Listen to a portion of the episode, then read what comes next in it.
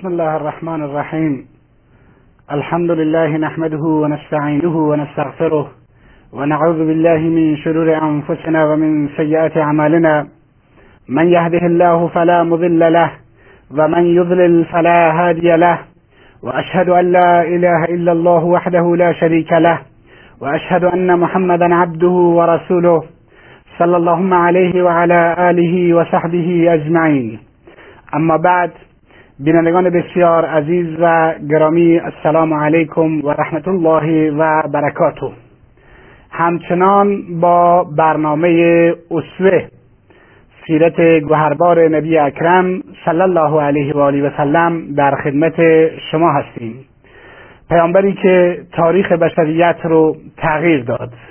پیامبری که توانست تمدنی عظیم رو در جهان بنیانگذاری بکند که سخنانی رو که 1400 سال پیش مطرح کرد و طرحی رو که برای زندگی 1400 سال پیش مطرح کرد.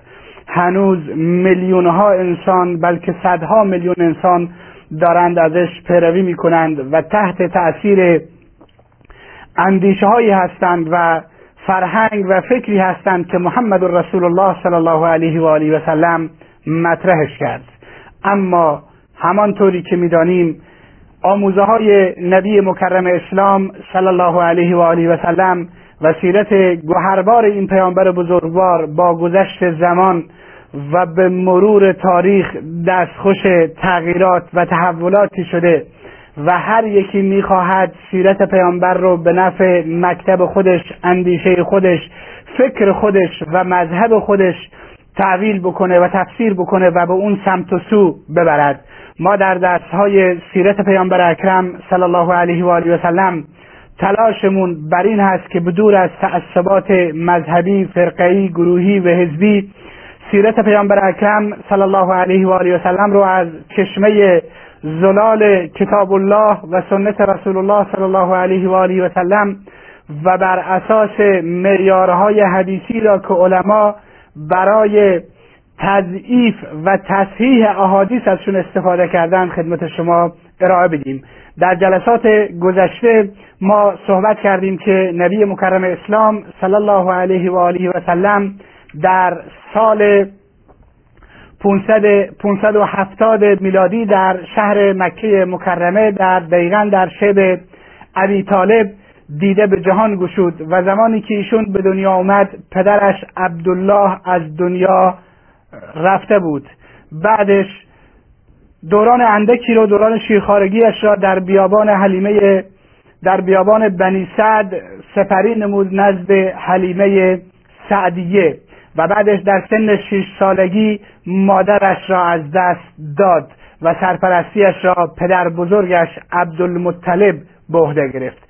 در سن هشت سالگی نبی مکرم اسلام این کودک یتیم پدر بزرگش را هم از دست داد و سرپرستی پیامبر اکرم صلی الله علیه و آله و سلم رو ابو طالب به عهده گرفت و گفتیم که در دورانی که تحت سرپرستی ابو طالب بود نبی مکرم اسلام صلی الله علیه و آله و سلم تلاش می‌کرد تا از دسترنج خودش تغذیه بکند. این است که در این دوران پیامبر اکرم صلی الله علیه و آله و سلم به گوسفند چرانی پرداخت به چوپانی پرداخت و از این طریق کمک, زند... کمک هزینه برای زندگی خودش و ابو طالب تهیه می کرد و گفتیم که نبی اکرم صلی الله علیه و آله و سلم در حدیث صحیحی فرمودند که ما من نبی الا و انه رع الغنم. هیچ پیامبری نبوده مگر اینکه اون پیامبر گوسفند چرانیده است.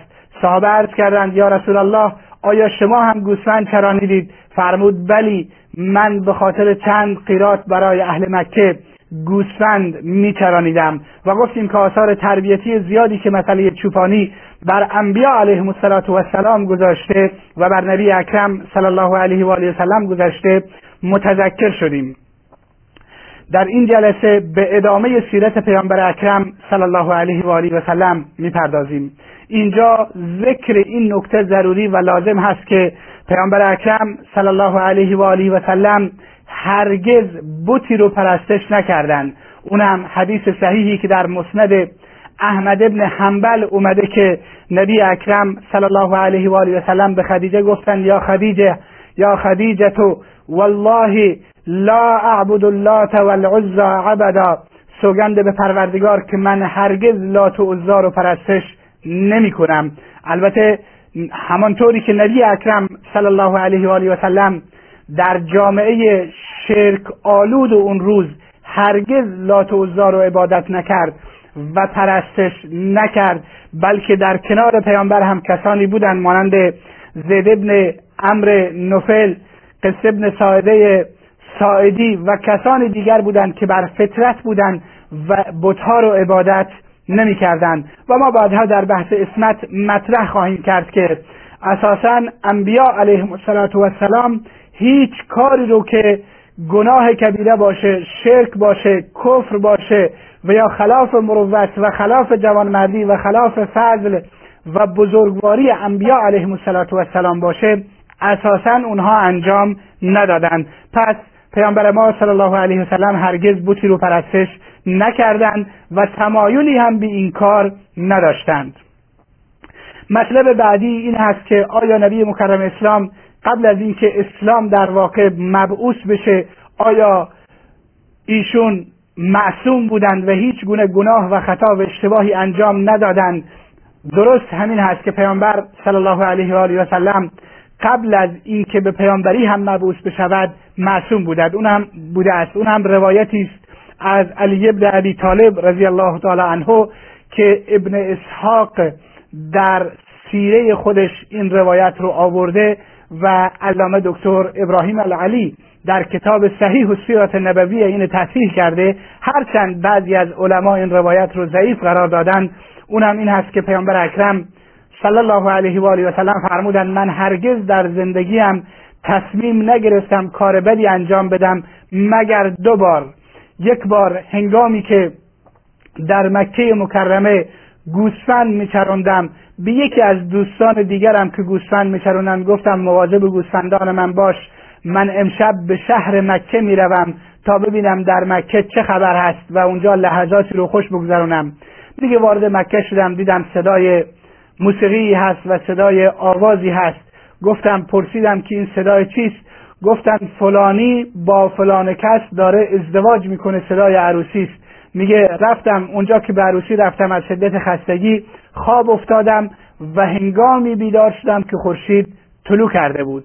یک بار دیگر نبی مکرم اسلام صلی الله علیه وسلم می‌گوید برای من همین اتفاق افتاد. من به شهر اومدم و همین وضعیت رو دیدم و به اونجا رفتم. اما باز هم خواب افتادم.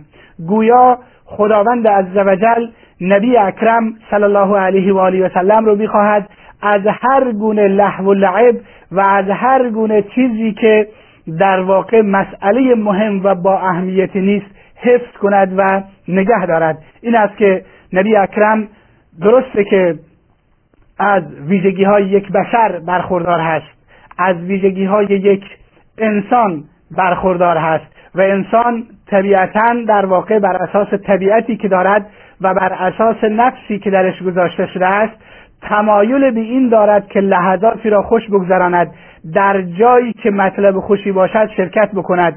و پیامبر اکرم صلی الله علیه وسلم بر اساس اون طبیعت بشری خودش و فطرت بشری خودش می‌خواست این کار را انجام بده. اما اونجا که می‌رسید خام میافتاد و اینگونه خداوند عزوجل ایشون رو از این جریان حفظ می‌کند و همچنین جریان دیگر و حادثه مهم دیگری که در حیات نبی اکرم صلی الله علیه و آله و سلم اتفاق افتاد جریان معروف به بحیرای راهب در مسیر سرزمین شام و سرزمین روم هست و اون هم ماجرا از این قرار هست که نبی مکرم اسلام حدود چهارده سال یا پونزده سال سن دارد که همراه امویش ابو طالب با کاروانی از قریش به قصد تجارت به سرزمین شام یا روم حکومت روم اون روز که بر شام حکومت می‌کرد حرکت می‌کنند.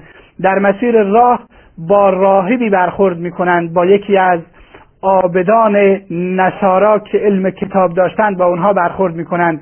و بعدش ایشون از نشانه ها محمد صلی الله علیه وسلم رو تشخیص میده و پیش بینی می‌کند که ایشون پیامبر آینده هست و ابو طالب رو توصیه اکید می‌کند که ایشون رو به شام و روم نبرید زیرا رومی ها سر دشمنان سرسخت ظهور این پیامبر هستند. به هر حال روایت طولانی است. می‌گوید در این روایت اینطوری اومده که در این مسیر ابری در اونجا بالای نبی اکرم صلی الله علیه و آله و سلم سایه انداخته بود و اون راهب بهرای راهب یک سری علائم و نشانی ها و مطالبی را دیدند که به نبوت پیامبر اکرم صلی الله علیه و سلم یقین کردند و بعدش در روایت اومده که ابو طالب ایشونو برگردون. هرچند روایت رو بسیاری از علما صحیح دونستن اما قیل و قالی در مورد روایت وجود دارد. ولی به هر حال این اینو میرسوند که این حادثه در حیات پیامبر اکرم صلی الله علیه وسلم اتفاق افتاد در سن چهارده سالگی یا پانزده سالگی و از اونجا ابو طالب ایشونو برگردوند. درس هایی که از این حادثه و از این ماجرا می‌تونیم بگیریم این هست که افراد صادق و راهبان صادق و اهل نصارا و یهودی که در واقع صداقت داشتند به نبوت پیامبر اکرم صلی الله علیه وسلم اذعان داشتند. اونها در کتابهای گذشته علایم و نشانه هایی رو از پیامبر خدا صلی الله علیه و آله و سلم داشتند که یقین داشتند که ایشون پیامبر خداست. این هست که این راهب صادق این راهنمایی رو می‌کنه. همچنین در جریان اسلام ابوذر رضی الله تعالی عنه ما بعدها ذکر خواهیم کرد که چگونه ابوذر میگه من علمای در واقع نصارا رو که نزد اونها درس میخوندم و می‌رفتم یک عالم یا یک راهب رو بعد از دیگری عوض می‌کردم تا اینکه آخرین راهب به من گفت به زودی پیامبری در شبه جزیره عربستان و دقیقا در مکه مکرمه ظهور خواهد کرد و شما برید و اونجا به این پیامبر ملحق بشید و ابوذر اینگونه به مکه مکرمه می آید و مسلمان می شود همچنین علمای دیگر امثال عبدالله ابن سلام رضی الله تعالی عنه که از علمای یهود بود و مسلمان شد هم می‌گفت که من نشانه های نبی اکرم صلی الله علیه وسلم رو در تورات دیدم. این است که افراد صادق و افراد راستگو از علمای یهود و نصارا پیامبر رو میشناختند. بالاتر از اون چه بسا مشرکین مکه هم بعضی از مشرکین مکه حداقل صداقت و راستی نبی اکرم صلی الله علیه و آله و سلم رو میشناختند. چنانچه قرآن کریم میفرماید یعرفونه کما یعرفون ابناءهم. اونها پیامبر رو میشناختند اونگونه که فرزندانشون رو میشناختند. به خاطر اینکه دلایل نبوت نبی اکرم صلی الله علیه وسلم صداقت و امانتداری رسول اکرم به اندازه واضح و آشکار بود که نه تنها اینکه علمای یهود و نصارا که علایم و نشانه های نبوت پیامبر رو در کتاب های گذشته خونده بودند این چیز رو می‌دونستند بلکه مشرکین و کفار هم وقتی که این وضعیت رو می‌دیدند و نشانه های صداقت و راستی پیامبر رو می‌دیدند و در این دوران نوجوانی و جوانی پیامبر در میان قریش به نام محمد امین یعنی محمدی که امانتدار و راستگو هست شهرت داشت. به خوبی می‌دونستند که ایشون نبی خدا صلی الله علیه و آله و سلم هست و پیامبر هست ولی در واقع یک سری مساله یک سری منافع باعث می‌شد که انکار بکنند و به این خاطر قریش به شدت مترصد بودند و یکی از کارهایی که می‌کردند وقتی که پیامبر مبعوث شد این بود که نمیگذاشتن مردم باش ملاقات بکنند پیامبر رو تهمت زدند گفتند ساحر هست. مجنون هست دیوونه هست شما رو سر سحر می‌کنه. شاعر هست و از این سری چیزا می‌گفتند تا اینکه مردم رو از واقعیت ها دور بکنند. و بعدش مطلب بعدی که در این هست همین هست که در واقع در این ماجرای بحرای راهب ملاقات پیامبر با بحرای راهب این هست که در اونجا ابر بر پیامبر اکرم صلی الله علیه وسلم سایه افکنده بود. یا در روایت اومده که سایه درخت به سوی پیامبر خدا صلی الله علیه و آله و سلم خودش رو کج کرد. و اینها در واقع معجزاتی هستند و ارهاصاتی هستند و دلایلی هستند بر نبوت نبی اکرم صلی الله علیه و آله و سلم. و بعدش درس دیگری که در اینجا وجود دارد این هست که بهرا برحذر داشت شیوخ قرش و ابو طالب رو از اینکه پیامبر رو به شام و روم ببرند و فرمود که اونها دشمنان سرسخت پیامبر خدا و محمد صلی الله علیه و آله و سلم هستند. اینجا جا داره که ما این نکته رو یادآوری بکنیم که بعضی از مستشرقین بعضی از خاورشناسان اشکالی رو مطرح کردند و گفتند که پیامبر خدا محمد در واقع خیلی از مسائلی رو که بعدها مطرح کرد از این بحیرای راهب فرا گرفت و این گونه خواستند نبوت پیامبر اکرم رو زیر سوال ببرند. رسالت نبی اکرم صلی الله علیه وسلم رو زیر سوال ببرند. در اینجا باید این نکته رو گوشلت بکنیم و این نکته رو بگیم که چند دقیقه یا چند ساعتی که محمد امی محمد درس نخوانده محمد مکتب نرفته. نزد بحیرای راهب بود چقدر می‌تواند بیاموزد تا اینکه بعد در عرض 23 سال قرآن با این عظمت رو پیامبر اکرم صلی الله علیه و سلم از طرف خودش درست بکنه یا اینکه احادیث با این همه زیادی و این همه رهنمودهای فراوان رو مطرح بکند. این است که مستشقین خاورشناسان دشمنان اسلام سعی و تلاش می‌کنند تا هر کجا راهی پیدا بکنند برای اینکه نبوت محمد رسول الله صلی الله علیه وسلم رو انکار بکنند. محمد رو فردی نابغه جلوه بدن به خاطر اینکه می‌دونند که کارهایی که کرده و اعمالی که انجام داده فوقالعاده و خارق العاده هستند. به این خاطر بعضی ها خواستن ایشون رو فردی نابغه فردی تیزهوش و فردی بزرگ جلوه بدن و اون بحث رسالت یعنی ارتباطی را که محمد رسول الله صلی الله علیه وسلم با خدا داشته و از طرف خدا به ایشون وحی شده انکار بکنن. و یکی از این کارها اینجا انجام دادن گفتن خیلی از مسائل رو محمد از بحرا فرا گرفت. ولی این معقول نیست که محمد قرآن با این عظمت این همه رهنمودهای بزرگ رو در عرض چند ساعت یا در عرض چند دقیقه در واقع از بحیرای راهب فرا بگیرد. بعدش یکی دیگر از حوادثی که قبل از نبوت و در سنین نوجوانی برای پیامبر اکرم صلی الله علیه و آله و سلم اتفاق افتاد و خود پیامبر میفرماید که من درش شرکت کردم. اون هم جنگی است به نام جنگ فجار که میان قریش و کسانی که همراهشون بودند و کنانه و حوازن اتفاق افتاد. رسول مکرم اسلام صلی الله علیه و آله و سلم میفرماید در این جنگ من به اموهایم تیر می‌دادم و در این جنگ شرکت کرده بودم. این است که این خودش مقدمه ای بود که پیامبر اکرم صلی الله علیه وسلم در این جنگ شرکت کرده بود و در واقع نوعی تمرین نظامی بود. برای اینکه بعدها برای اون مسئولیت بزرگی که بر عهده پیامبر خدا صلی الله علیه و آله و سلم گذاشته می شود برای انجام اون مسئولیت آمادگی داشته باشد. و این هست که پیامبر بعدها در جنگ ها در غزواتی که به خاطر خدا و رسولش و به خاطر اسلام و عقیده و توحید و لا اله الا الله محمد رسول الله صلی الله علیه وسلم انجام داد خوب درخشید و صحابه بهش می‌گفتند اشجع الناس.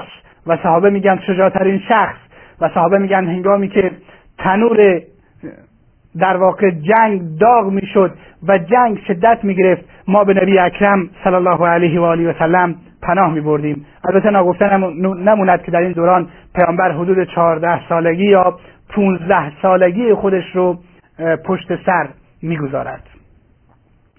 یکی دیگر از در واقع حوادثی که در حیات پیامبر صلی الله علیه وسلم در این دوران نوجوانی اتفاق افتاد و پیامبر در دوران نبوت ازش یاد می‌کرد در این فرمود اگر چنین اتفاقی الان هم که من پیامبر هستم و مبعوث شدم و اسلام به من نازل شده اگر چنین اتفاقی الان هم اتفاق بیفته درش من شرکت می‌کنم اون جریان حلف الفضول یا پیمان جوانمردان قریش هست و اون از این قرار بود که مردی زبیدی از قبیله زبید کالای خودش رو آورد و در مکه مکرمه فروخت و شخصی به نام آسبن وائل از قریش کالاهای مرد زبیدی رو خرید و بعد پولش رو بهش پس نداد. مرد زبیدی از جوانمردان قریش و از افراد بزرگوار قریش طلب کمک کرد و نزد زبیر ابن عبدالمطلب رفت و از ایشون خواست که کمکش بکنه. گفت من اینجا غریبه هستم. کس و کاری ندارم فامیلی ندارم زور و قدرتی ندارم که حقم را از واسبن از آسبن وائل بگیرم. در نتیجه انتظار من این هست که شما جوانمردان قرش بزرگان قرش اون کسانی که از شما ما جوانمردی می‌شناسیم ما رو کمک بکنید. این هست که زبیر ابن عبدالمطلب تعدادی از بنی هاشم و بنی زهره و بنو تمیم که همهشون از قرش بودن اونها رو جمع کردن در خانه شخصی به نام عبدالله ابن جدعان و غذایی در اونجا درست کردند و در ماه ذوالقعده که یکی از ماههای حرام هست در اونجا با همدیگر پیمان بستند که ما ید واحد باشیم با یکدیگر یک پارچه باشیم و به هر کس که ظلمی روا داشته شد و مظلوم واقع شد از مظلوم دفاع بکنیم و حق مظلوم رو از ظالم بگیریم. پیامبر اکرم صلی الله علیه و آله و سلم در این حلف الفضول شرکت داشت و جزو کسانی بود که در این پیمان جوان مردان حضور داشت. و خودش پیامبر اکرم صلی الله علیه و سلم می‌گوید من شهدت حلف المطیبین مع عمومتی من حلف مطیبین یعنی پیمانی که بین انسانهای وارسته برگزار شد با اموهایم شرکت کردم و انا غلامون در حالی که من نوجوان بودم. فما احب ان لی حمر النعم و انی انکته میگه من دوست ندارم که به من شطور سرخ رنگ بدم در برابر اینکه نقصش بکنم. یعنی می‌گوید هر مال و هر سرمایه هر چقدر زیاد باشد نمیپذیرم و حاضر نیستم که این پیمان رو به هیچ عنوان نقص بکنم به خاطر اینکه پیمان بزرگی بود. در روایت دیگر پیامبر اکرم میفرماید من در خانه عبدالله بن جدعان در پیمانی حضور یافتم که دوست ندارم به هیچ قیمتی اینو نقض بکنم.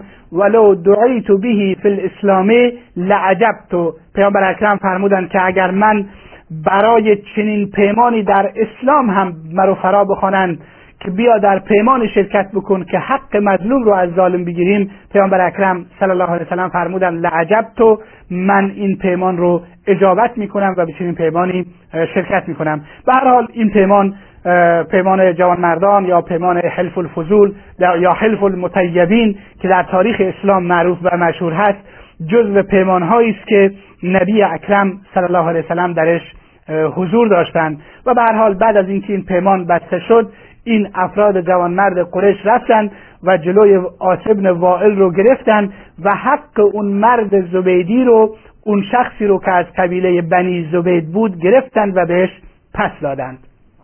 این ماجرا در واقع به ما درس هایی می‌دهد.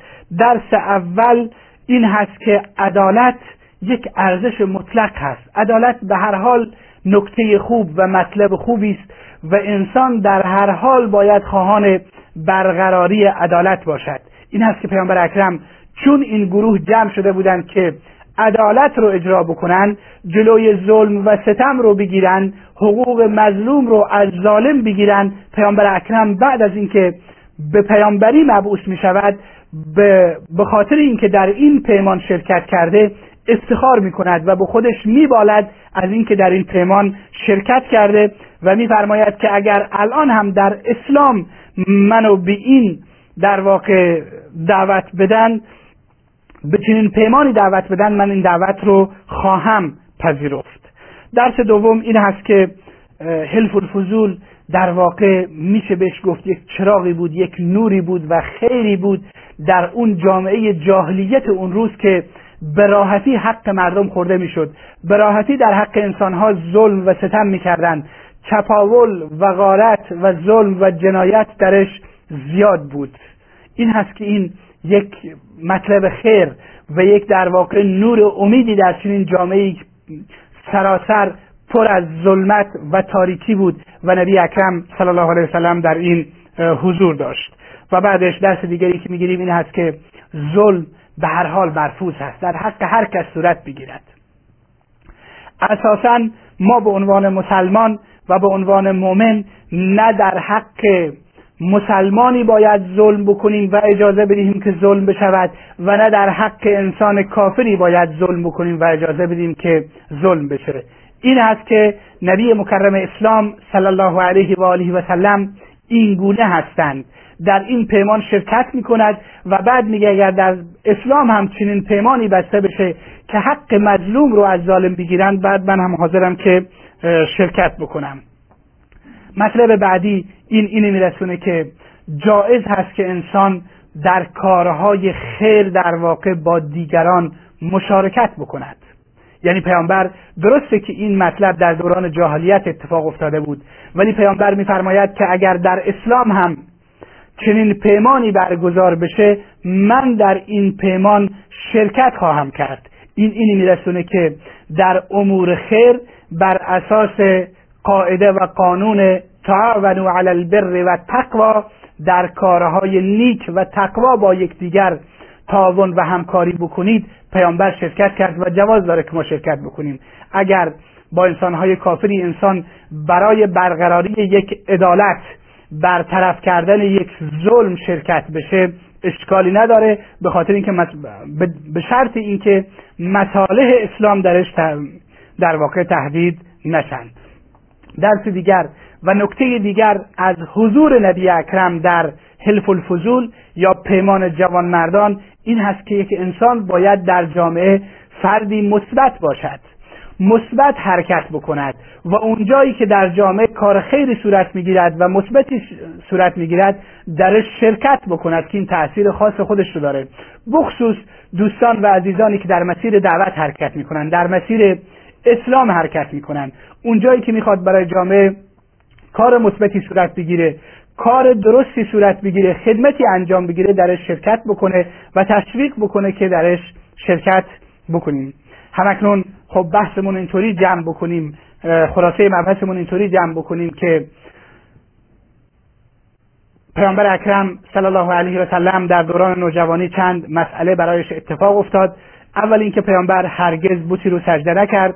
نبی مکرم اسلام حتی قبل از اسلام گناهی رو مرتکب نشدند یکی دو بار که می‌خواست به مکه بره و اونجا صدای موسیقی و آواز رو شنید خواب افتاد و در واقع این مسئله منتفی گردید. پیامبر اکرم در سنین نوجوانی همراه عمویش ابو طالب به شام رفت می‌خواست سفر بکنه و در مسیر راه با راهبی به نام بوهرا ملاقات می‌کند و اونجا راهب از علایم پیامبر تشخیص میده که ایشون پیامبره.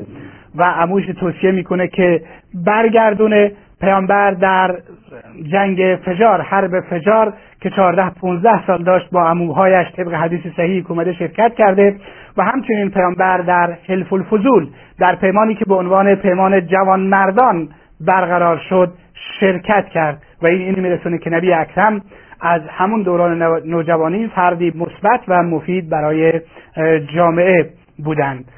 یک میان برنامه می‌بینیم و بعد از اون با ما باشید تا در خدمت شما باشیم.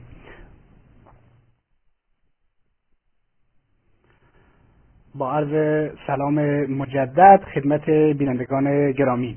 همچنان با سیرت گوهربار نبی اکرم صلی الله علیه و آله و سلم در خدمت شما هستیم. و مطالبی رو در ذکر کردیم اما ظاهرا تماس ها برقرار شدن. در خدمت شما هستیم با تماس های بینندگان گرامی. تماس اول از آقای ابراهیم خوزستان. سلام علیکم آقای ابراهیم. سلام آقای ترشابی خسته نباشید. سلام علیکم آقای ابراهیم. خوبید آقا سلامتی آقای ترشابی. قبلا من یه سوال بودم از شما جوابی از شما گرفتم. اشکال از کجاست؟ آقای ابراهیم از خوزستان. الو من که صدا شما رو دارم. بسیار خوب ظاهرا صدای آقای ابراهیم رو ما نداریم. اشکالی وجود داره امیدواریم که اشکال زودتر بر برطرف بشه. ما در بحث سیرت پیامبر اکرم صلی الله علیه و آله و سلم در خدمت شما هستیم.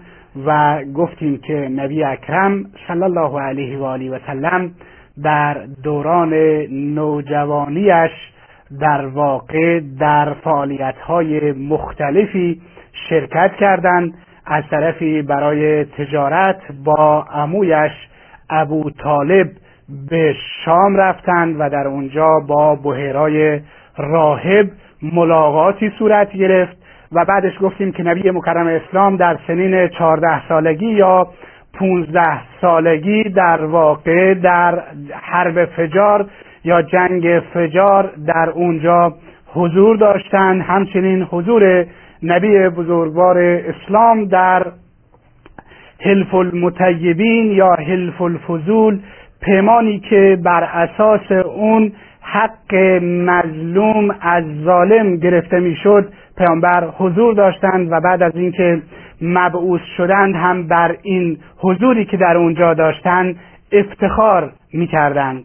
همچنان فعالیت پیامبر اکرم صلی الله علیه و آله و سلم در سنین جوانی و نوجوانی ادامه پیدا می کند و یکی از در واقع مهمترین مسائل زندگی ایشون تجارت ایشون با اموال خدیجه رضی الله تعالی عنها زنی که بعدها پیامبر خدا صلی الله علیه و آله و سلم با ایشون ازدواج می کند اون هم ماجرایش از این قرار بود که در مکه پخش شده بود و میان مردم منتشر بود که محمد مردی بسیار امین و امانتدار هست و از صداقت بالایی برخوردار هست. خدیجه هم که زنی تجارت پیشه بود و کار تجارت رو انجام می‌داد خب فکر کرد که بهتر از این نمی شود که من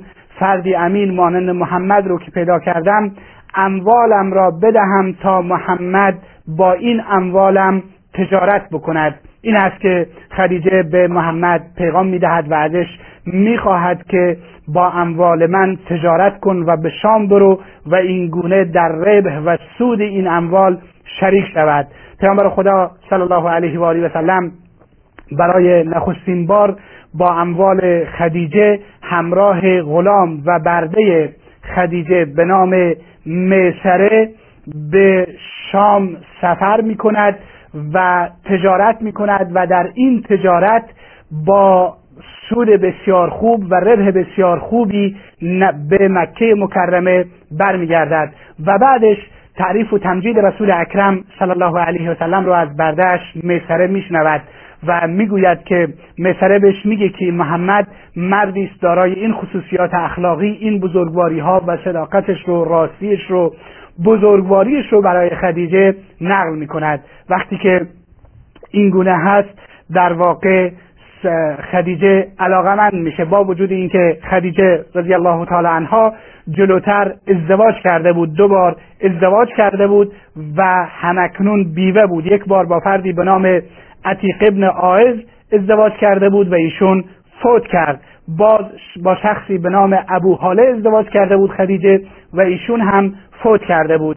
و بعد از اون خواستگاران زیادی داشت اما با وجود این همه رو جواب رد می‌داد تا اینکه اون گم شده اش را و اون شخصی رو که مورد مد نظرش بود در محمد رسول الله صلی الله علیه و سلم و اخلاق و رفتار و صداقت و امانتداری ایشون یافت. این هست که با دوستش به نام نفیسه دختر منبه صحبت کرد و گفت که شما می‌تونید با محمد صحبت بکنید و بهش پیشنهاد بدید که ایشون با خدیجه علاقمند هست و می‌خواد با شما ازدواج بکنه. و این گونه نفیسه دختر منبه با پیامبر اکرم صلی الله علیه وسلم با جوانی که در اون روزها حدود 25 سال سن داشت صحبت می‌کنه و میگه که خدیجه علاقمند هست که با شما ازدواج بکنه. پیامبر خدا صلی الله علیه و آله و سلم هم برای این کار با اموهایش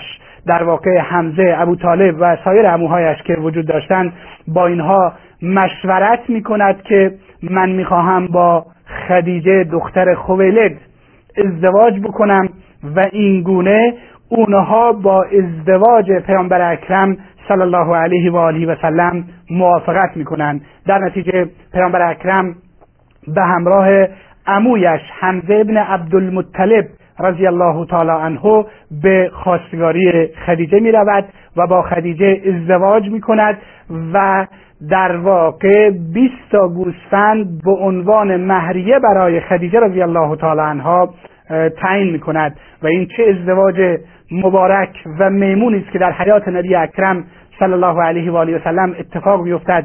به این معنی که بعد از این در واقع این خدیجه هست که یار و یاور پیامبر اکرم صلی الله علیه و آله و سلم در مشکلات در سختی ها و در دشواری ها و در جاهای متعدد هست.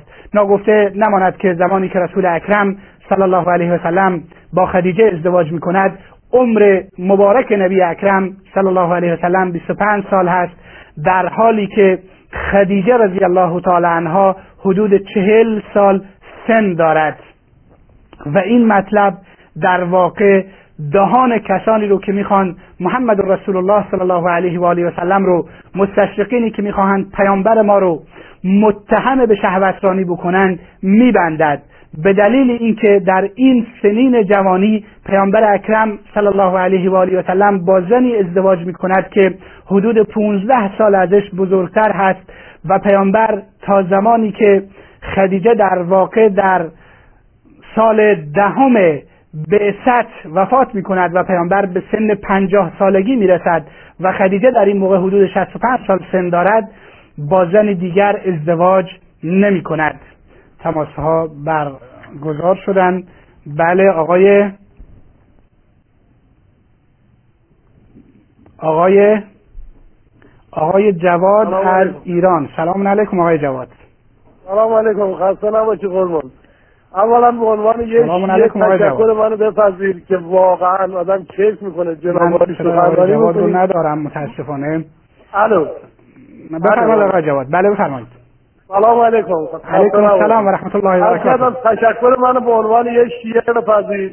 که واقعا آدم کیف می‌کنه. مثل جناب علی استاد سخنرانی بکنی گوش بکنی خدا وکیل نفهمی در شیعه یا سنی همینجوری یعنی اتفاقی این کانال گرفتم یعنی واقعا بی منظور تاریخ وقایع رو داریم میگی. شیعه می‌بینه کیف می‌کنه سنی می‌بینه کیف می‌کنه. چرا با خودت کاسای دیگه همینجوری حرف بزنن؟ نه آدم تا می‌زنه یکی فوش صحابه میده یکی فوش یکی میده. بابا این چیزای خوب اسلام داره میده این یکی تشکرم آقا دو من یه سوالی همیشه تو ذهن من هست. این خواهش می‌کنم به عنوان خیال کن برادر ازت می‌پرسه. فکر نکن مثلا یه شیعه می‌پرسه. اینه که اسلام تو قرآن چیز فرموده و تو روایات فرموده با دو تا شاخصه جلو اومده. یکی اینه که دخترای زنده به گور نجات بده. یکی اینه که مثلا بین اقوام صلح برقرار بکنن ولی متاسفانه ما توی کارشناسا می‌بینیم. مثلا میان جنگ مثلا معاویه و علی میان میگن آقا این اجتهاد شده و نمی‌دونم چه اسلامی بهش میدن.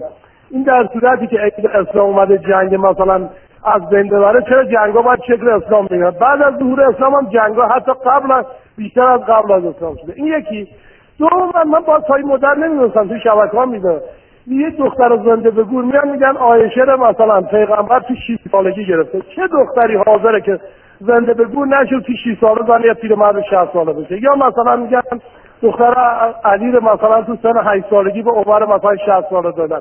خداوند این اسلام اومده اگر اسلام این دختر زنده به گور می‌خواد اینجوری نجات بشه. بشه عروسک خونه مثلا سرانش. اگر اسلام اینه والله من بلپرستی هم مثلا بهتر از اسلام می‌دونم. این قرض کردم. این سوال درست جواب بده. اگر خیال کن برادر از پرسیده. فکر نکن یک شیعه می‌پرسه اینو می‌خوام بدونم. این یک بعدش هم اگر مستند کنی به سخنان بزرگان اسلام خیلی متشکر میشم قبلا هم باز تشکر کردم بازم از این ارادتی که به شما دارم خیلی کس می‌کنم. اینجوری همیشه حرف بزنن این کارشناسا. خیلی ممنون میشم. خواهش می‌کنم. خیلی ممنون. لطف فرمودید. آقای جواد حتما پاسخ خواهیم داد. در خدمتتون خواهیم بود. اتاق فرمان اگر تماس دیگه هست بفرمایید. آقای ابراهیم از خوزستان. سلام علیکم آقای ابراهیم. سلام جناب ترشابی حال شما خوبه؟ علیکم السلام و رحمت الله و برکاته. خیلی ممنون و متشکر. بفرمایید. اللهم عجل ولیک الفرج. جناب ترشابی بله با شما هستم. بفرمایید. جناب ترشابی من خواستم ببینم اینقدر حضرت آیشه پلوی آقایون اهل سنت این جایگاه با والا و با عظمت را داره جایگاه حضرت خدیجه که مادر حضرت فاطمه سلام الله علیها کجا؟ نزد ما خدیجه جایگاهش بالاتر از عایشه هست. و چرا هیچ بله؟ و چرا هیچ اسمی ازش نیست؟ اتفاقا شما نمی‌دونم کجا میگید اسمی ازش نیست. ما اگر شما به کتاب های حدیثی مراجعه بکنید و کتاب های تاریخ نگاه بکنید فضائلش به کسرت یاد شدن. حالا شاید در بعضی از مباحث کمتر یاد میشن به خاطر اینکه با عایشه رضی الله تعالی عنها هجومی از طرف بعضی ها صورت می‌گیره و خدیجه این هجوم چون چون حضرت عایشه دختر ابوبکر نه. چون عایشه رو یک به انسانهایی در تاریخ اومدن بد و بیراه گفتن و بد و بیراه میگن به این خاطر شاید ازش دفاع بیشتری میشه. اجازه بفرمایید من سه دقیقه تموم می‌کنم معذرت چون اومدن گفتن عایشه رو تله روش سیاه کرد. به هر حال توهین نفرمایید دوست بسیار عزیزمون کارتون خوب کار خوبی نیست. به هر حال صدای شما فکر کنم داریم. بله ادامه داره یا قطع شد؟ نه نه هستم. رو خط. خب بفرمایید. بفرمایید. هیچی ممنونم. خدا فقط خواستم ببینم جایگاه حضرت خدیجه سلام الله علیها کجاست. نه شما متاسفانه مشکل دارید. کاش شما شما هم مثل بیننده قبلی با ادب صحبت می کردید بسیار خوب.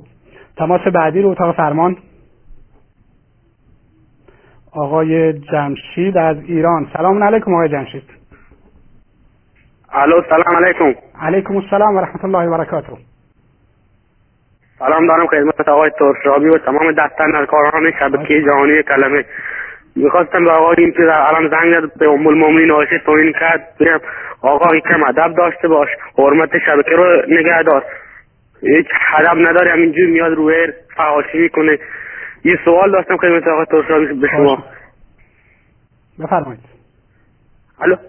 می‌خواستم می‌دونم بدونم در مورد شایی که هست میگن هزار دوازده قیامت میگن می‌خواستم بپرسم این شایی حقیقت داره یا نه؟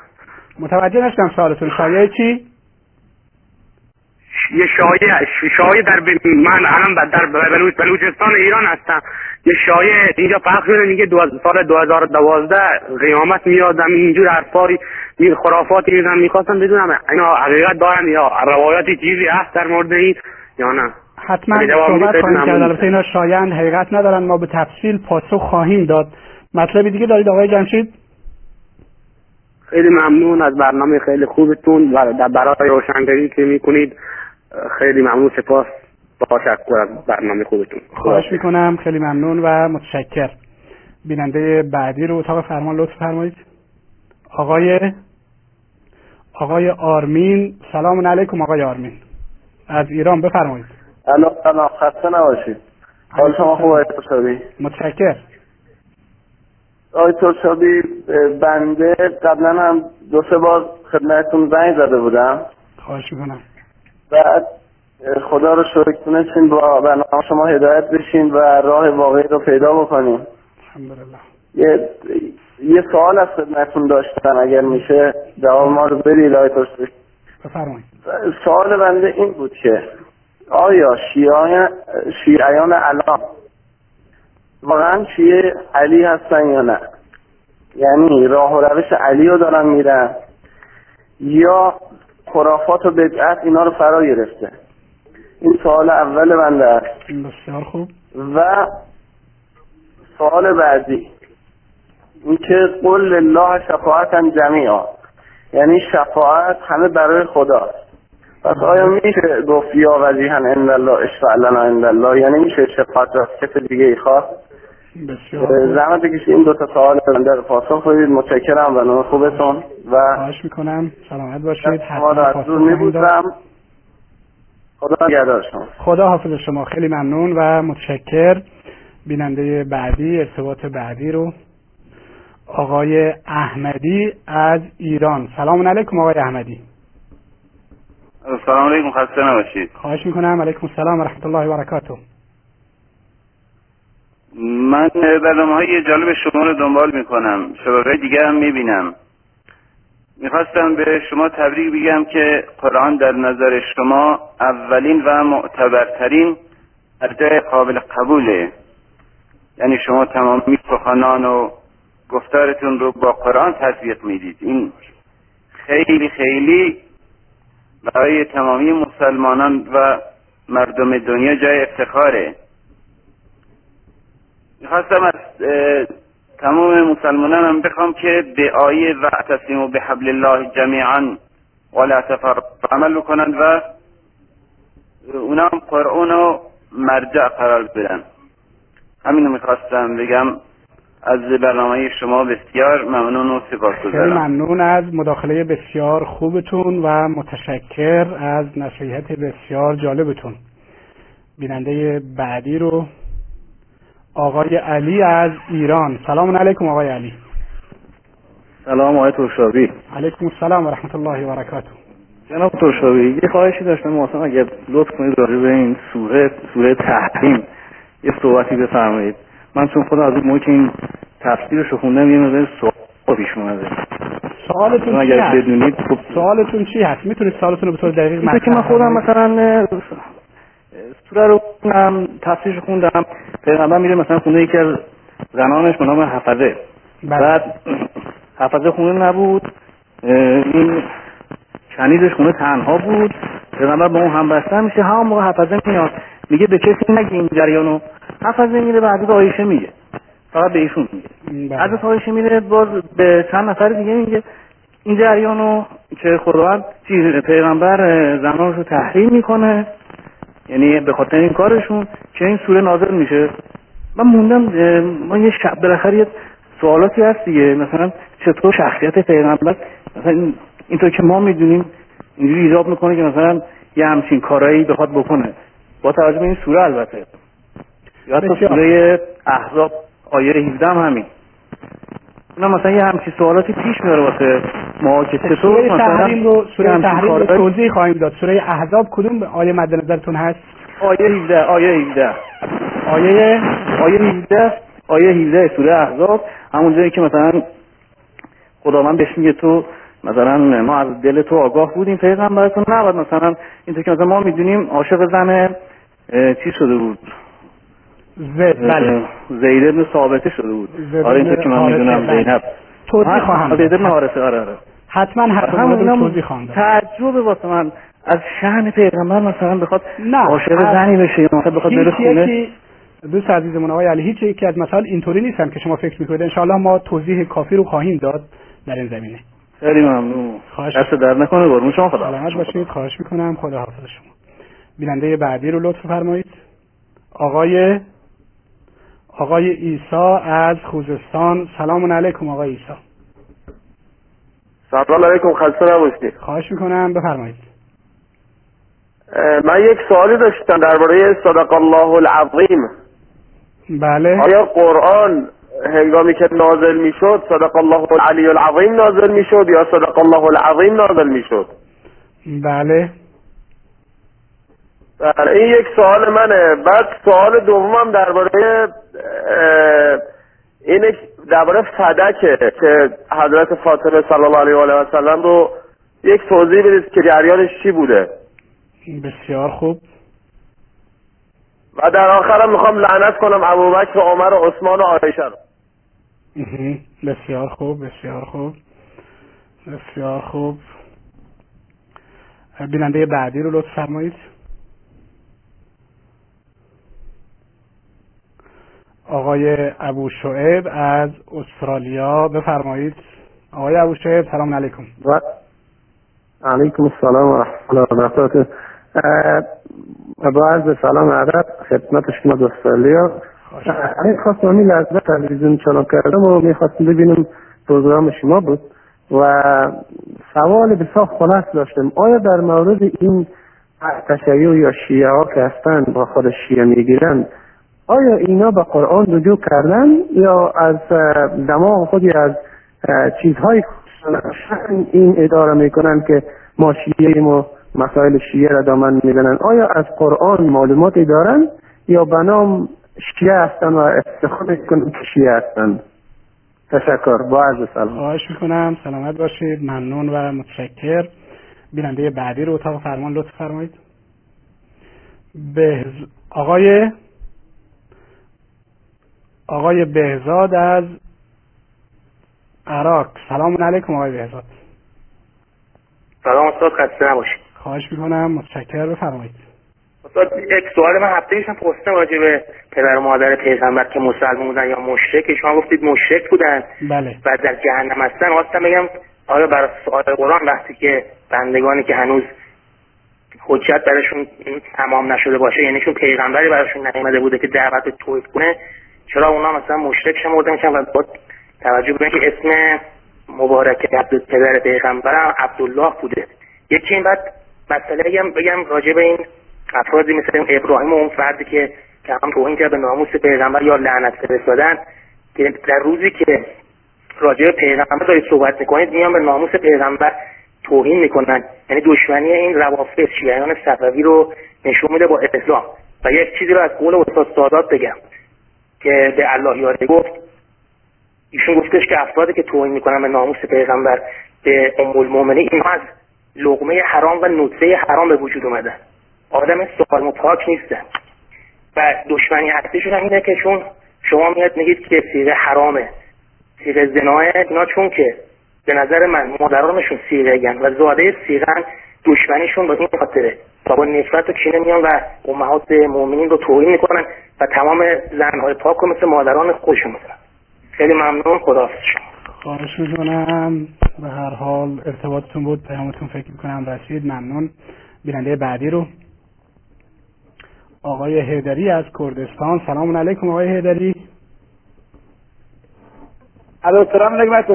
علیکم. السلام و رحمت الله و برکاته. بفرمایید آقای هیدری ای تشابی می‌خواستم این جواب آقا بدم که پوش داد. حالا شما سعی کنید فوش ندید اونا فوش دادن جوابش بگیرید اشکال نداره. ای تشابی چطور؟ اینا ما اون به مادرم عایشه توین کرده. اونا اگر خودش پدر و مادر داره چرا پوش میده؟ بله انسان ها متفاوت هستن. اینا شیعه شیعه علی اینا شیعه علی هن. یا برد فرق نتودی الو؟ صداتون قطع شد متاسفانه. اتاق فرمان. اینا آی آی تشابی بله. اینا ازشان گله نیست مثل علایاری هست. فقط می‌تونن نعلت کنن و پوش بدن. هیچ ازشان دست نمیانه فقط الواتن آی علایاری. آی تشابی الواتن الوات. درسته. صداتون متاسفانه قطع و میشه مشکل فقط از اینه دارم میبخشی. فقط فقط اون حرف زدم اینا پوش میدن فقط می‌تونن پوش بدن. اگر پدر و مادر ما- داره خواهر و مادر داره پوش نمیده.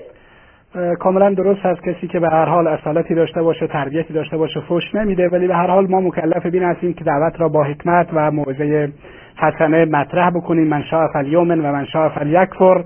هر کس می‌خواد ایمان بیاره هر کس می‌خواد کفر بکنه اشکالی نداره.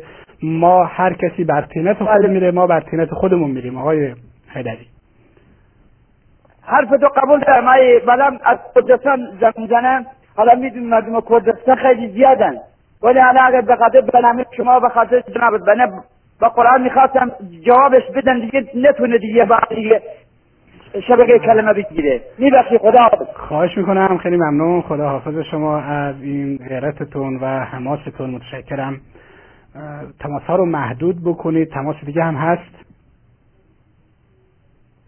آقای سید کریم از ایران. سلام علیکم آقای سید کریم. سلام علیکم خسته نباشم. خواهش می‌کنم. ببخشید ما در ایران زندگی می‌کنیم. از اونجا خانه هستیم. خب اینجا ما اصلا جرئت نمی‌کنیم. اسم دختران آیشه بذاریم. یه خپل وقت دخترش اسمش آیشه است. اینا میگن چرا اسمش آیشه گذاشتی میشه ها میگن؟ میگن اینو کفر است.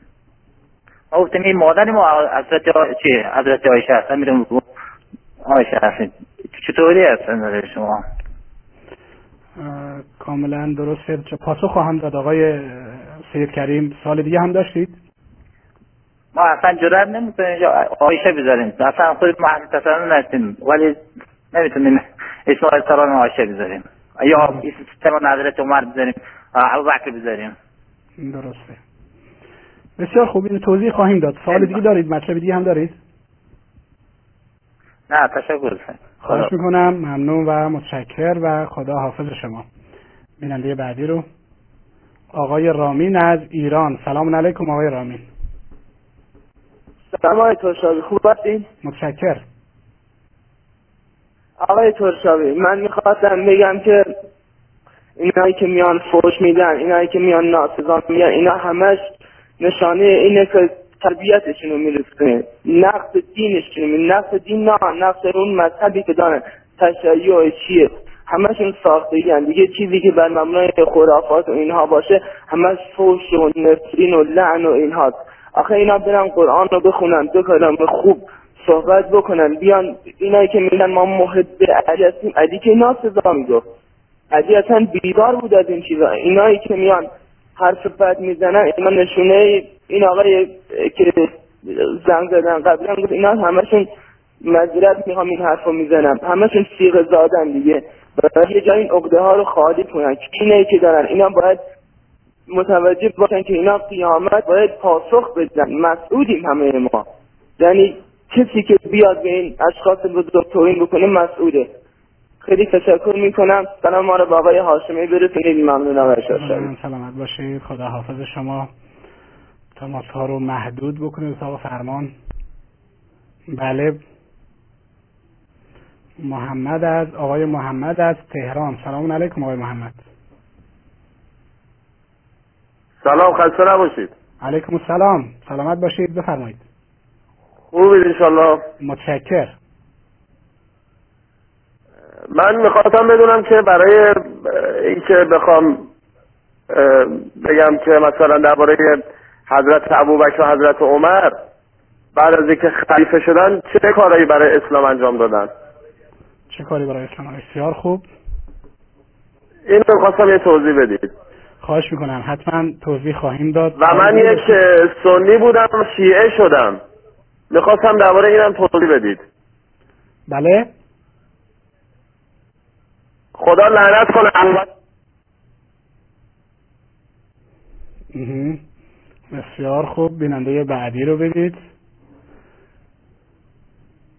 آقای فرهاد از غزوین. سلام علیکم آقای فرهاد.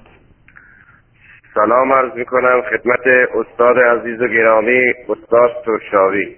علیکم علیکم سلام خواهش می‌کنم. بفرمایید.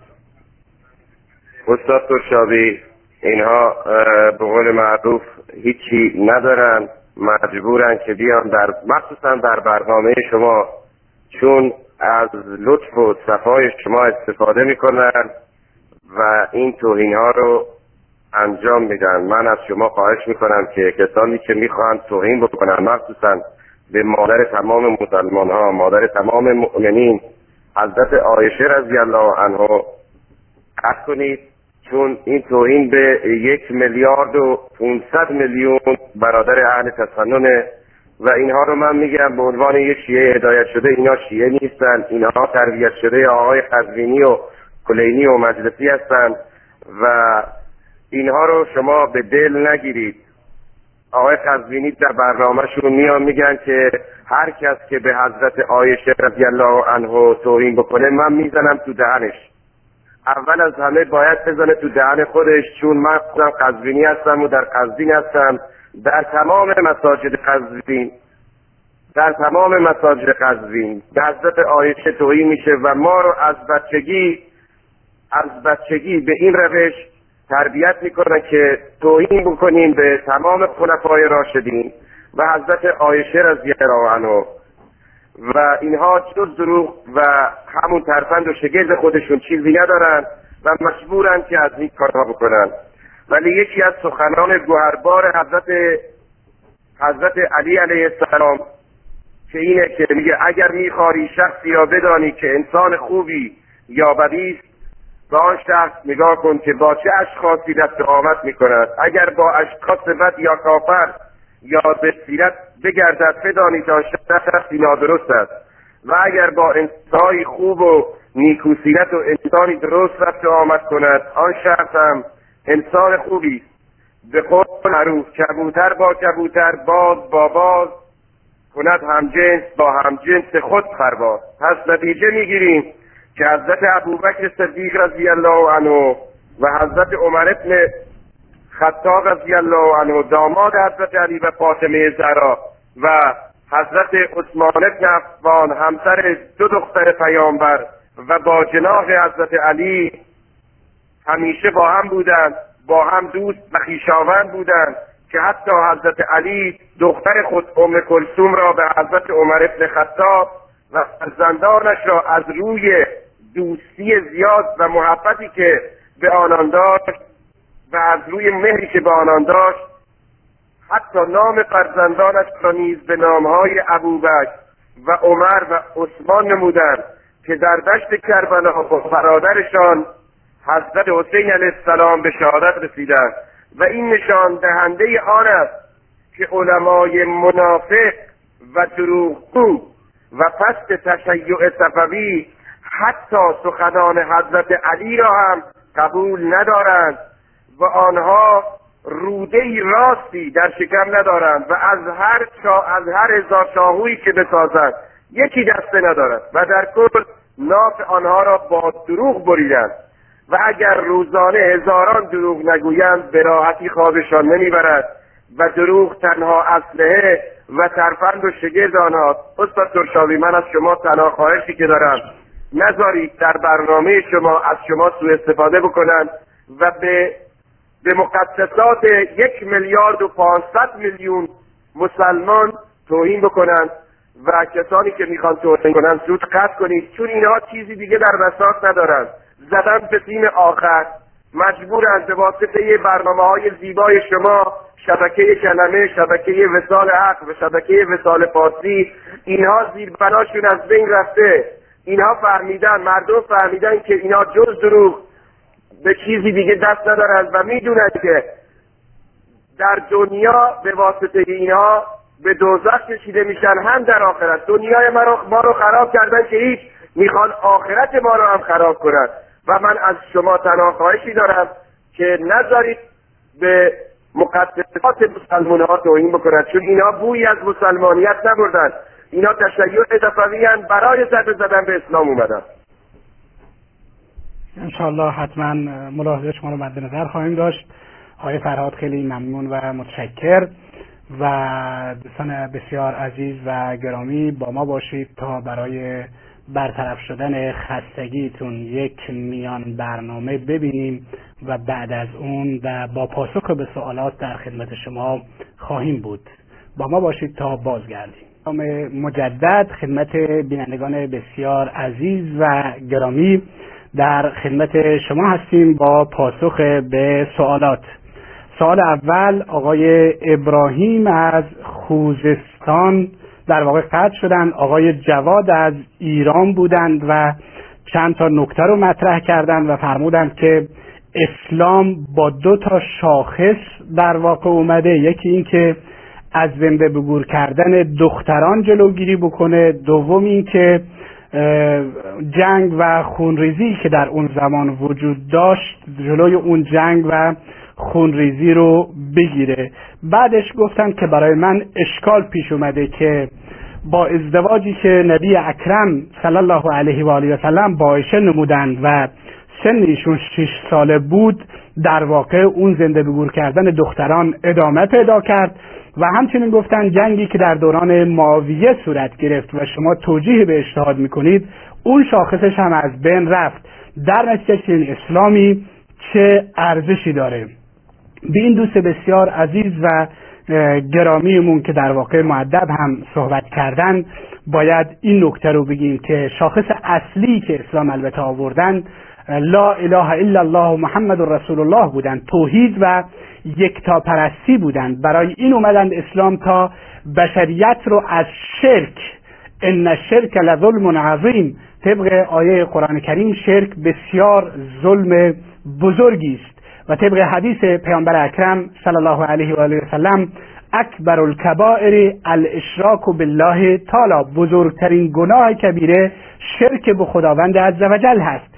در نتیجه اسلام اساسا معموریت اصلی اسلام این بودند که شرک رو از بین ببرند خرافات رو از بین ببرند و یک جامعه توحیدی بر اساس یکتاپرستی که در اون انسانها عبودیت و بندگیشون رو صرفا برای خداوند عزوجل انجام بدند اومدن البته در این حال با زنده به گور کردن دختران مبارزه کردند با جنگ های قبیله که بر اساس مسائل جاهلیت به خاطر چیزهای بیهوده صورت می گرفت مبارزه کردند و اینها رو از بین بردند. اما در مورد ازدواج عایشه صدیقه رضی الله تعالی عنها با رسول اکرم صلی الله علیه و آله و سلم سن ایشون اون چه مسلم هست نه ساله بوده. البته اختلاف نظری هم وجود داره در میان مورخین و بعضی سن 17 سالگی رو ذکر کردن. ولی به هر حال بیشتر مورخین و محدثین ما نه سالگی رو ذکر کردن. ما بارها در این برنامه توضیح داریم امروز هم خدمت این دوست بسیار خوبمون آقای جواد این توضیح رو بدیم که درسته که پیامبر اکرم با عایشه ازدواج کرد. و عایشه نه ساله بود. اما ما وقتی که میاییم با معیارهای امروز مسائلی رو که 1400 سال پیش اتفاق افتادن قطعا دچار مشکل میشیم. ما بیایم به جامعه اون روز نگاهی بیاندازیم. ما می‌بینیم قبل از اینکه ماها امروز به ازدواج پیامبر با عایشه اعتراض بکنیم اگر در جامعه اون روز این کار خلاف ارزش می بود مردم اینو بد می‌دونستند در فرهنگ اونها مطلب جا افتاده ای نمی بود قبل از اینکه ماها به این نکته اعتراض بکنیم و یا مستشرقین و دیگران اعتراض بکنن و در ذهنشون اشکال بیاد این ابو جهل ها ابو لعب ها ابو سفیان ها دشمنان اسلام منافقینی که در اون زمان حضور داشتن به این مطلب اعتراض می‌کردن در نتیجه نکته اول این هست که در عرف جامعه اون روز فرهنگ جامعه اون روز این امر مطلبی جا افتاده بود. حالا چرا جا افتاده بود؟ شاید علتش این باشه که رشدی که دختران در سن نه سالگی 1400 سال پیش تا امروز داشتن متفاوت بود. علاوه بر این که ما می‌دونیم که دخترانی که در مناطق گرمسیر زندگی می‌کنند همین الان هم از رشد بالاتری بسیار بالاتری نسبت به مناطق سردسیر برخوردار هستند و اصولا در خیلی از مناطق همین الان دختران در سن دوازده سالگی و سیزده سالگی ازدواج می‌کنند و مشکلی در این زمینه وجود ندارد. در نتیجه و بعدش این هم در برابر عظمت اسلام در برابر عظمت دین در برابر توحید در برابر یکتا هم یک ازدواجی بوده که صورت گرفته و شاید هم مسلحتش این بوده که عایشه رضی الله تعالی عنها می‌دونیم که حافظ احادیث پیامبر هست صدها بلکه هزاران حدیث رو از زندگی خانوادگی پیامبر اکرم صلی الله علیه وسلم برای ما نقل کرده و چه بسا اگر عایشه صدیقه رضی الله تعالی عنها نمی بود بخش عظیمی از احادیث برای ما نقل نمی شدند درسته که پیامبر اکرم صلی الله علیه و آله و سلم به هر حال خداوند وعده داده که دینش رو حفظ می‌کنه ولی خداوند با اسباب حفظ می‌کنه. و یکی از اسباب حفظ احادیث پیامبر اکرم صلی الله علیه و سلم عایشه صدیقه هست. در نتیجه این مسئله در برابر توحید یکتاپرستی خوبی ها نیکی ها علمی که منتشر کردن فکر نمی کنم نکته بسیار حساسی باشه که ما روی این حفظوم بکنیم و دنبال این بگردیم که اشکالی درست بکنیم و بالاخره این اشکال رو بر سر مسلمین بکوبیم. بعدش مسئله جنگ و اجتهاد در دوره ماویه ما و این دوستمون فرمودن که شما این جنگ و شرعی می‌دونید ما جنگ رو جنگ شرعی نمی‌دونیم. ما جنگ رو کاملا جنگ خلاف شر می‌دونیم خلاف دین می‌دونیم. فقط در یک بحث ما در واقع نگاه داریم و نظر خاصی داریم و اون این هست که ما میگیم در اینی که این جنگ اشتباه بوده در اینی که در این جنگ در واقع جنگ جنگ دینی نیست ما با شما اتفاق نظر داریم با همه اتفاق نظر داریم. اما بحث فقط یک جاست. و اون این است که ما میگیم ماویه در این جنگ و کسانی که همراهش بودن دچار اشتباه اجتهادی شدند و این جنگ باعث نمیشه که اونها از اسلام خارج بشن از دین خارج بشن و امیدواریم امیدواریم قطعی هم نمیگیم امیدواریم که این جزء اون جنگ ها باشه و جزء اون دشمنی هایی باشه که خداوند عزوجل میفرماید و این طایفتان من المؤمنین اقتتلوا فاصلحوا بینهما.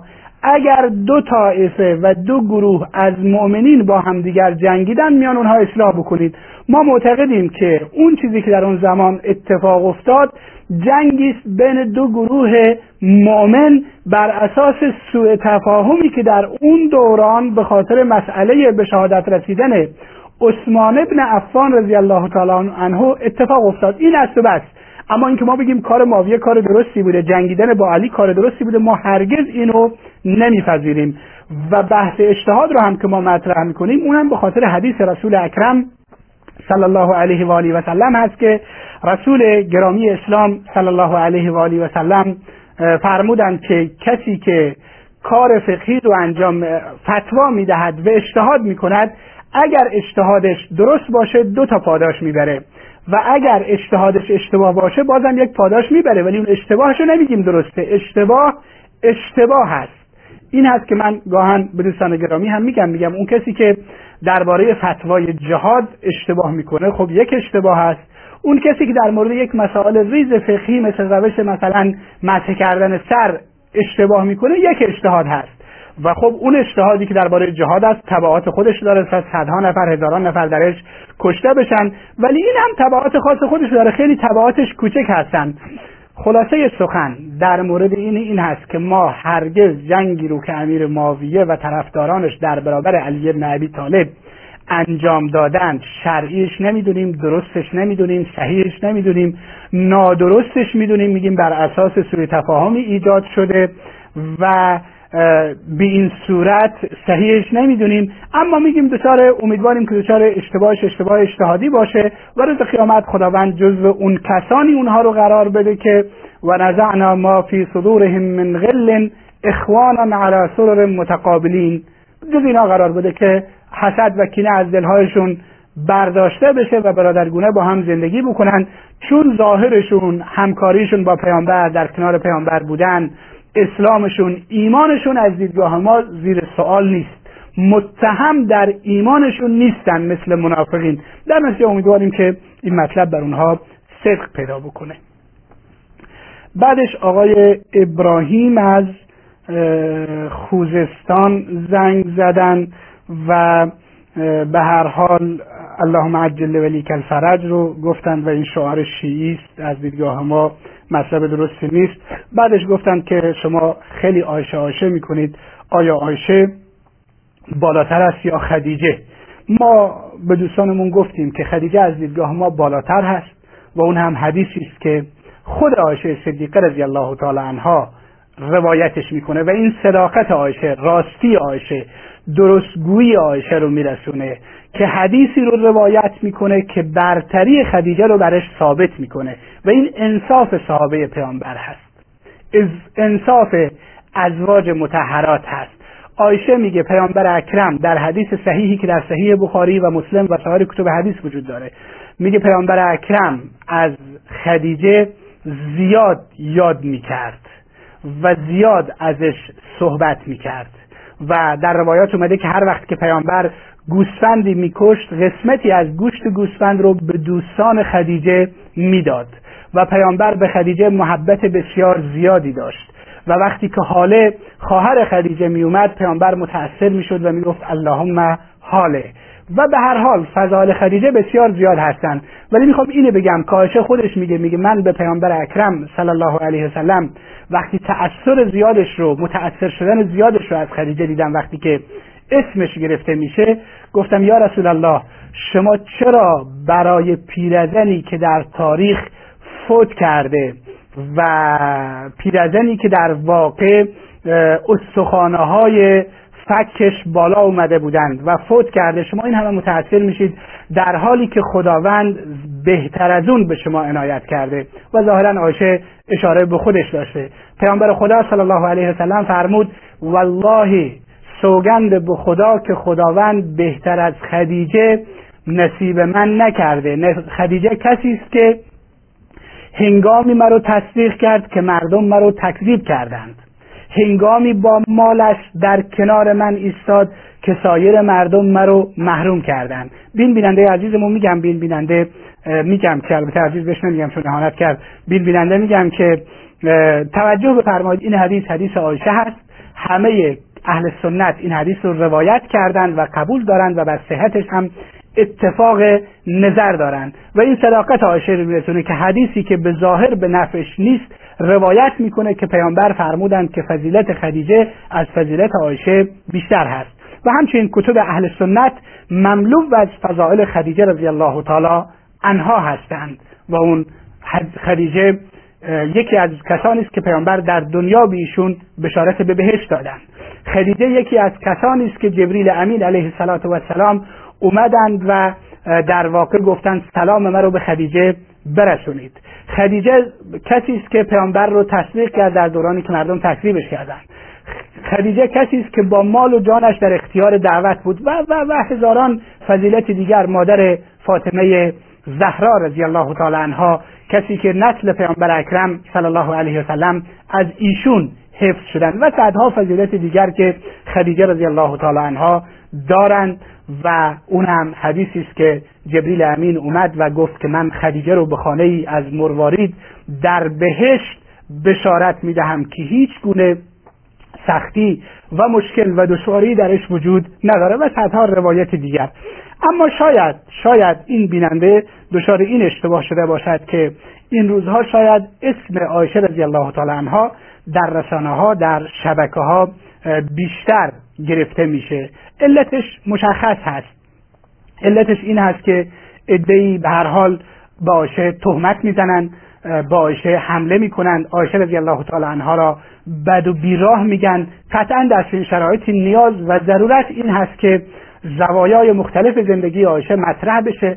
از این همسر نبی اکرم صلی الله علیه وسلم که قرآن ایشونو به عنوان مادر مؤمنان و سایر همسران رو به عنوان مادران مؤمنان یاد کرده و فرموده و ازواجه امهاتهم و همسران پیامبر مادران مؤمنان هستند. این خوب طبیعی هست که ازش یاد بیشتر میشه. و من گفتم مثلا به عنوان مثال ما فضائلی که از علی ابن ابی طالب داریم در کتب حدیث و علما کتاب مستقل نوشتن جدا نوشتن صحبت زیاد کردن شاید به این اندازه در مورد خلفای راشدین برجسته نشدند فضائل اونطوری که فضائل علی ابن ابی طالب برجسته شدن علتش این بوده که علی ابن ابی طالب مخالفینی داشته در میان بنی امیه در میان دیگران که در موردش صحبت شده علیهش صحبت شده. اهل سنت کتاب نوشتن. امام نسایی کتاب مستقلی داره به نام خصائص علی ابن ابی طالب. در حالی که این کتاب مستقلی در مورد ابو بکر و عمر و عثمان ننوشته.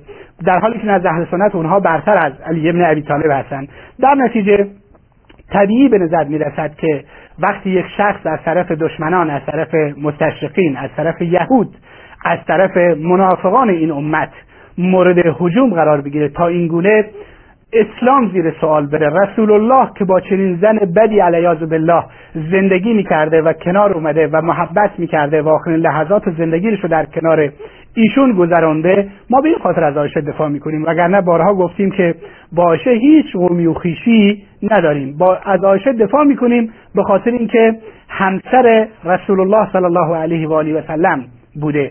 به خاطر اینکه دفاع از عایشه رو دفاع از رسول الله می‌دونیم. دفاع از عایشه رو دفاع از اسلام می‌دونیم. در نتیجه من فکر می‌کنم که این مسئله این گونه حل هست.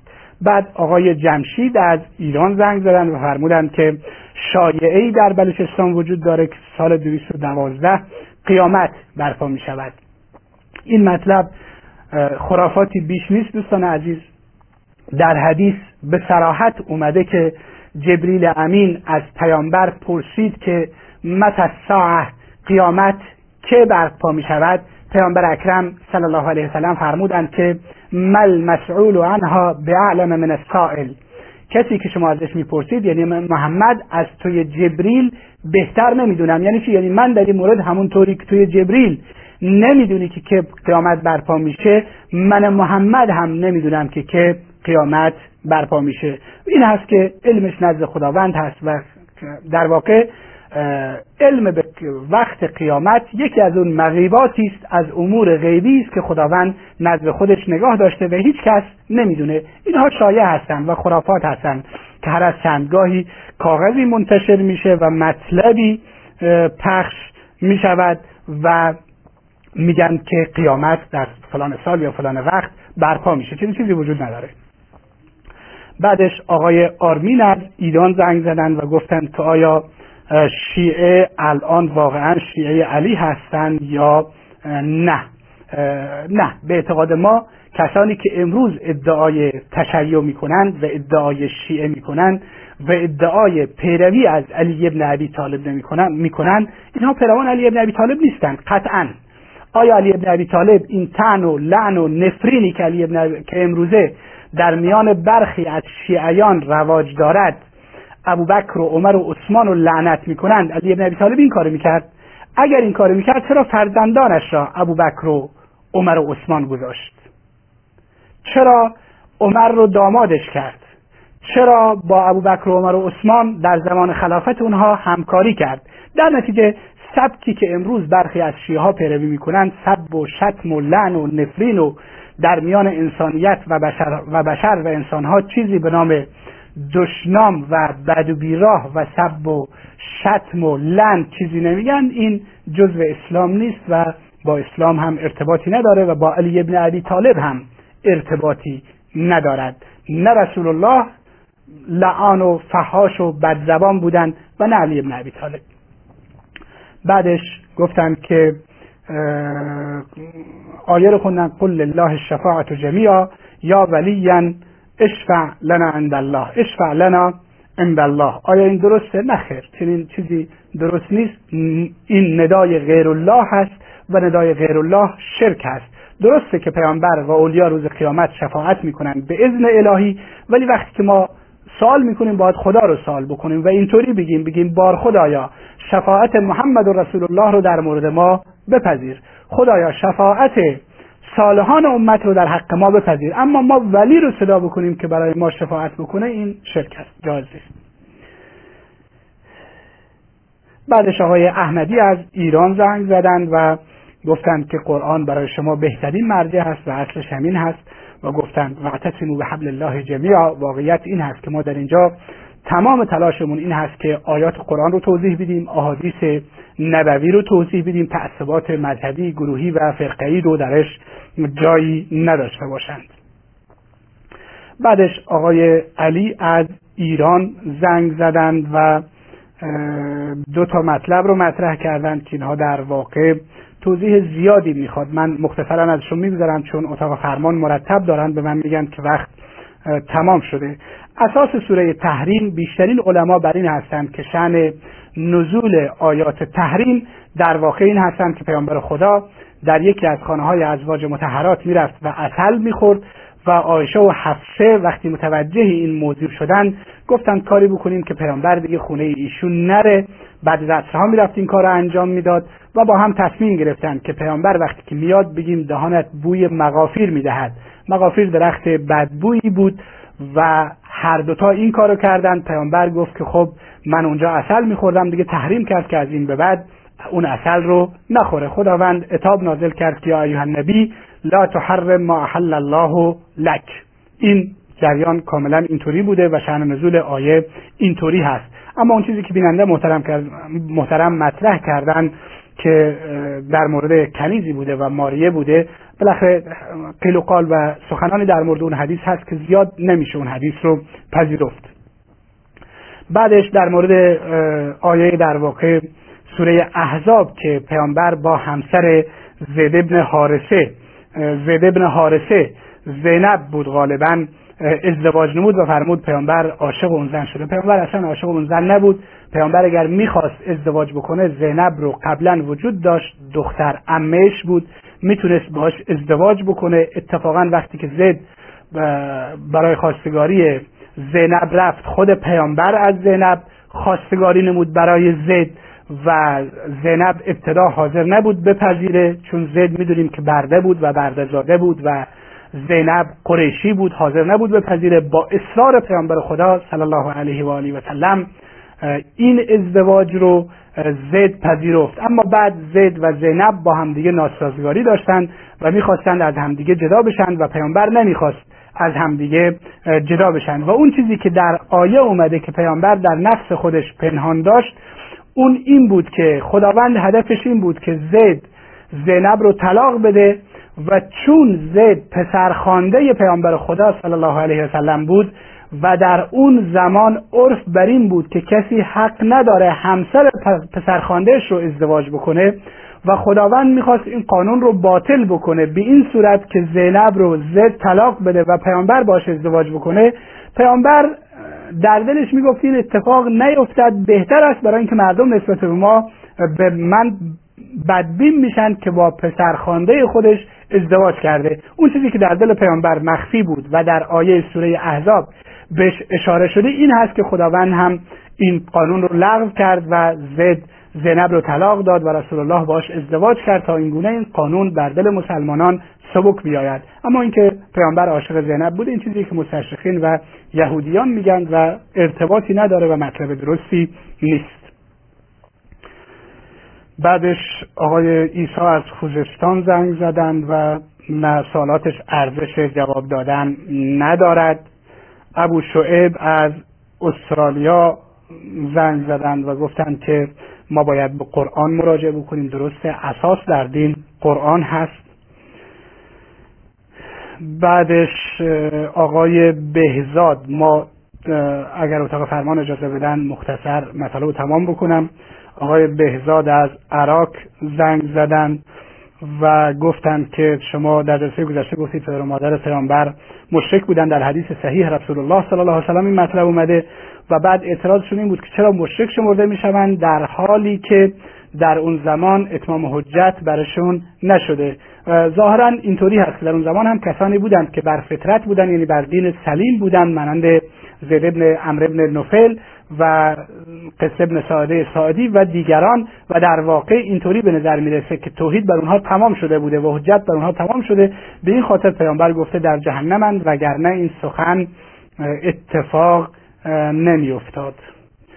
بعدش آقای هدری از کردستان و مطلب خاصی نداشتن. سید کریم از ایران زنگ زدند و دفاع کردند از آشه صدیقه رضی الله تعالی انها بعدش آقای رامین زنگ زدند و به هر حال باز هم جواب دادن مطلب خاصی رو ارائه نکردند و در پایان هم فرهاد از قزوین تعلیق بسیار جالبی رو زدن روی صحبت ها و مطالبی رو مطرح کردن که همینجا بگیم. بله بعضی از کسانی که میگن که ما اگر باشه توهین به شما تو دهانشون می‌زنیم اینها در واقع تقیه می‌کنن و نیروهایشون رو اونطوری تربیت می‌کنن که ما می‌بینیم که در تلویزیون ها ظاهر میشن و فش میدن و سب و شت می‌کنن. اما این به خاطر تغییر می‌کنن برای اینکه مردم رو دچار اشتباه بکنن و متاسفانه یکی از مشکلات اینها این هست که تغییر می‌کنن و اون فکر و اندیشه ای که باید بگن یا شجاعت و شهامتش رو ندارن و یا اینکه به هر حال برای اینکه